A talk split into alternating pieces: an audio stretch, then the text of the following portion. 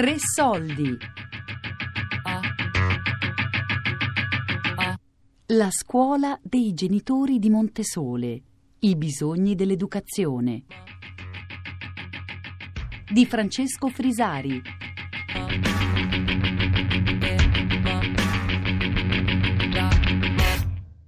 La cosa assurda è che io ho sempre avuto i racconti di mia nonna su questa vicenda, di mio padre, che insomma mi riportava, però io non avevo mai legato a questi luoghi, né alla strage di Marzabotto, non so perché. Fino ai 25, 20, 23, 24 anni non sono mai riuscito a, ri- a, a ricollegare la cosiddetta strage di Marzabotto, più correttamente nominata strage di Montesole, con le vicende familiari.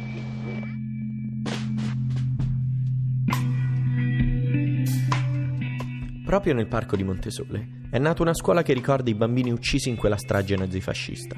È una scuola particolare, in una tenda in un podere, con sei bambini di età diverse e alcuni genitori che fanno i maestri, autogestita da cinque famiglie, una delle quali è tornata a vivere in quei luoghi per un legame che va oltre quello personale.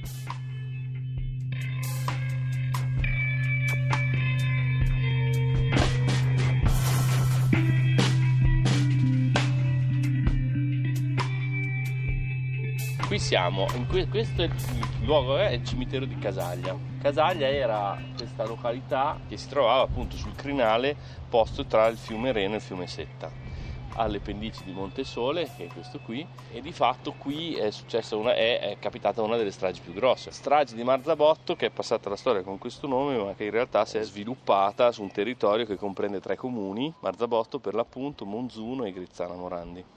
Gli eventi sono sviluppati così, una divisione di SS comandata dal colonnello maggiore Walter Reder, che aveva già operato lungo tutta la Versiglia nei mesi precedenti, che in, in azioni assolutamente simili a queste, tant'è che a Sant'Anna di Stazzema eh, addirittura avevano operato la stessa divisione e, e se uno va a Sant'Anna di Stazzema e sente raccontare, eh, chiudendo gli occhi gli sembra di sentire il racconto di Montesole, perché talmente identiche erano le dinamiche.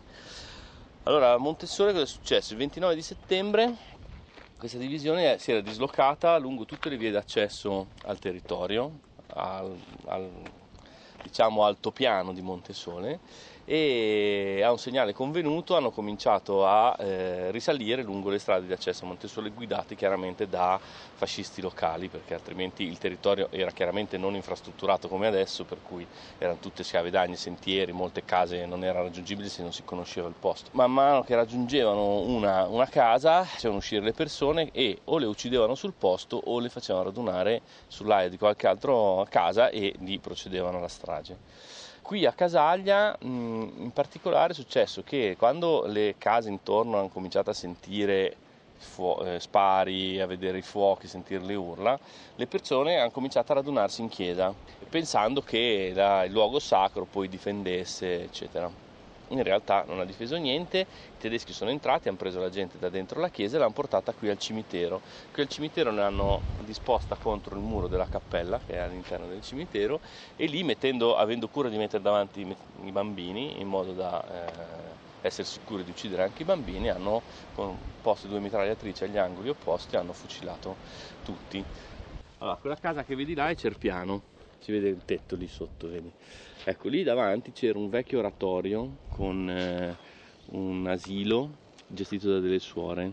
Dentro l'oratorio si radunarono anche lì diverse persone che vivevano nelle case lì intorno e anche lì eh, i tedeschi sono arrivati e eh, però lì invece di farli uscire li hanno chiusi tutti dentro e hanno gettato dentro una bomba a mano con l'intento proprio di lasciarli soffrire Mm, peraltro, perché poi questo vengono fuori poi nelle testimonianze dei vari processi che si sono svolti dopo. No? Fuori da questo oratorio avevano tirato fuori la pianola, l'armonium che c'era dentro, una sorta di organo, so. e, e c'era uno tedesco che suonava questo armonium e si, si, è svolta una sorta di bacchanal, di orgia, perché poi alla fine avevano preso fuori tutta la roba da mangiare, quindi mangiavano, bevevano, cantavano, suonavano, e intanto dentro la gente soffriva, moriva urlando straziata dalle cose, da, da, dal dolore. Tieni conto che eh, uno dei superstiti che di più ha lavorato per raccontare quello che è successo, che si chiama Francesco Pirini, ha visto morire la sua famiglia dentro all'oratorio perché lui era, riuscito, era stato mandato fuori dalla madre la mattina presto per cercare l'erba per i conigli, credo.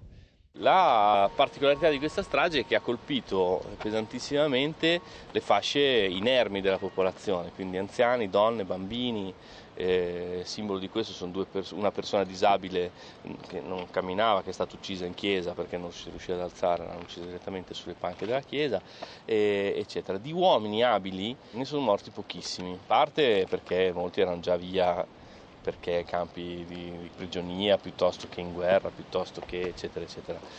Pochi erano nella brigata partigiana che operava quassù e buona parte quando è scattato il rastrellamento si sono nascosti nei boschi pensando che il rastrellamento, come era già successo altre volte, avesse la funzione di trovare manodopera da mandare ai lavori forzati in Germania. Quindi le donne i bambini sono rimasti. Di fatto è successo che questa strage ha colpito soprattutto donne vecchie e bambini.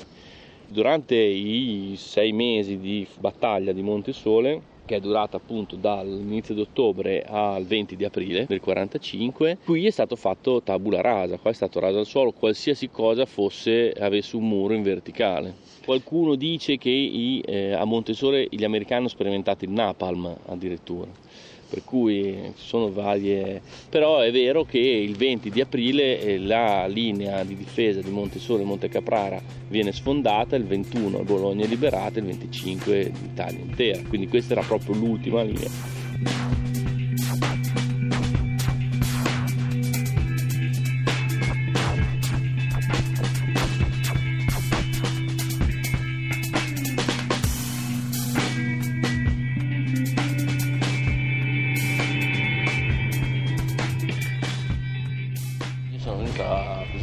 Occuparmi di Montesole in ambito scout e dopo che ho cominciato a occuparmi in quell'ambito lì sono riuscito a scoprire che appunto mio nonno era morto di lì. In realtà so dov'è ma non sono ancora andato a vedere dov'è il luogo, eh. è lì, su quel cucuzzolo lì, però l'ho sempre visto da lontano. Ma... Invece mia nonna e miei, mio padre e i suoi, i suoi, fratelli, quindi i miei zii, vengono rastrellati, vengono presi per tre volte, messi al muro tre volte, pronti per essere fucilati. Poi all'ultima volta non si è mai capito bene perché eh, decidono di lasciarle andare e loro così scendono a valle, attraversano il fiume e di fatto dall'altra parte del fiume vengono, arrivano in, territorio diciamo liberato perché praticamente a Castiglione c'erano già i sudafricani, c'erano gli americani, insomma, c'era un sacco di gente e lì hanno aspettato la fine della guerra. Mio nonno è rimasto qua eh, nascosto e però il 14 di ottobre l'hanno fucilato. Dal punto di vista della, della, popolazione, allora intanto 800 e passa morto, vuol dire che hai rimosso buona parte della gente che ci, fisicamente ci viveva. Sostanzialmente tutti avevano almeno un morto in famiglia e quindi la difficoltà di ritornare a vivere sui luoghi dove erano successe queste cose con delle persone care che erano morte ha impedito. I campi minati hanno impedito per molto tempo a chi anche ha provato a tornare a lavorare qua di lavorare fisicamente perché poi spesso e volentieri si saltava sulle mine ne sono morti tanti dopo la guerra, comunque rimasti invalidi. E la cosa principale è stato che il territorio era gestito dalla mezzadria. I padroni hanno preso i danni di guerra, ma in un periodo di inurbamento, di sviluppo economico come quello che è stato il dopoguerra, qui nessuno ha reinvestito i soldi che aveva preso come danni di guerra sul luogo, sono stati tutti investiti a Bologna piuttosto che in Fondovalle. E quindi qui di fatto nessuno è tornato a vivere, salvo qualcuno, quei pochi che erano proprietari di casa de, del podere su cui vivevano e che quindi avevano la necessità di tornare perché non avevano un altro posto dove andare. Allora fa conto che è un territorio che conteneva almeno 850 persone che sono i morti di Montesole, adesso ci viviamo eh, sette noi perché siamo in sette in famiglia, e altri tre nel, nel podere di fianco fanno 10, altri tre erano nel podere di sotto fanno 13 e poi c'è qui Luigi Fontane, fanno 16-17 e poi bisogna aggiungere i monaci che effettivamente monaci e monache fanno un'altra 20 di persone quindi da 850 prima della guerra adesso siamo una, una metti una cinquantina di persone. Ho cominciato a lavorare su Montesole come appunto all'interno della GESCI perché c'era stato un periodo in cui la GESCI si stava occupando di questi luoghi alcuni luoghi significativi E poi da lì cosa nasce cosa, abbiamo cominciato a occuparci di Montesole in modo più, più assiduo, abbiamo costituito un'associazione al di fuori della GESCI che si occupava di educazione alla pace a partire dai luoghi della memoria e in particolare da Montesole. Questo ha, come dire, ha segnato la mia vita Papà, e allora abbiamo deciso che... più muratrici. Anche là? Beh, sono nel loro periodo questo qua. E quindi abbiamo deciso che qualcuno dovesse venirci a vivere, in realtà ci voleva venire a vivere io, ho conosciuto la Sara, anche lei è rimasta Mamma. colpita e abbiamo deciso di venire a vivere qua. Questo nel lontano 1994. Cos'è questo? Poi abbiamo trovato il podere, e la persona che c'era ha detto sì sì lo vendo, lo vendo. E adesso la primavera prossima svuoto la stalla e la primavera prossima è stata nove primavere dopo. Insomma. Sto imparando a fare il contadino, sto studiando da contadino. C'è qualcuno che diceva, che dice, che morto un contadino ci vogliono tre generazioni per farne uno nuovo.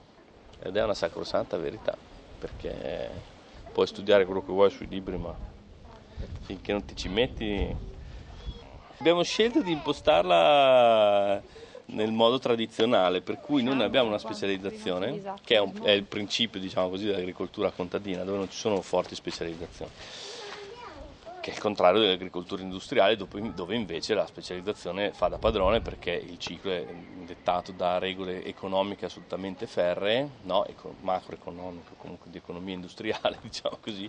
Noi cerchiamo di autoprodurci tutto quello che riusciamo per sostenere la nostra alimentazione, la nostra vita. Poi abbiamo delle eccedenze chiaramente che cerchiamo di piazzare sul mercato, ma attraverso dei circuiti di vendita diretta un po' perché non ci sono dei grossisti che hanno interesse quantitativi che produciamo noi, un po' perché non, non vogliamo entrare in quel giro lì. Cioè, noi potremmo dedicarci a fare, che ne so, solo ciliegie e farne decine di, di tonnellate, però non, non mi interessa, insomma. Perché prima noi avevamo tutto impostato su eh, la non violenza, i diritti umani, il dialogo, il commercio, eh, cioè, e un po', insomma, un po' alla volta, commercio eco ci siamo arrivati, alla volta è venuta ancora sempre più in evidenza il fatto che eh, un certo tipo di produzione, un certo tipo di organizzazione economica e partecipazione ad alcuni percorsi e processi di economia eh, sensata eh, erano l'unico vero strumento che avevamo per costruire la pace concretamente, no? oltre a dire agli altri fate i bravi, siate buoni e smettete di picchiarli, no? queste cose qua, che è importante.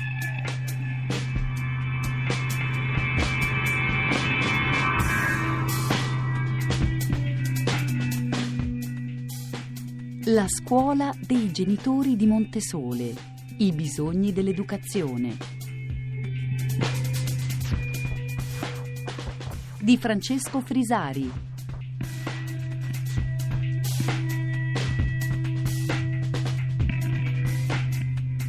A cura di Elisabetta Parisi con Daria Corrias e Lorenzo Pavolini. Tre soldi chiocciolarai.it Podcast su radio3.rai.it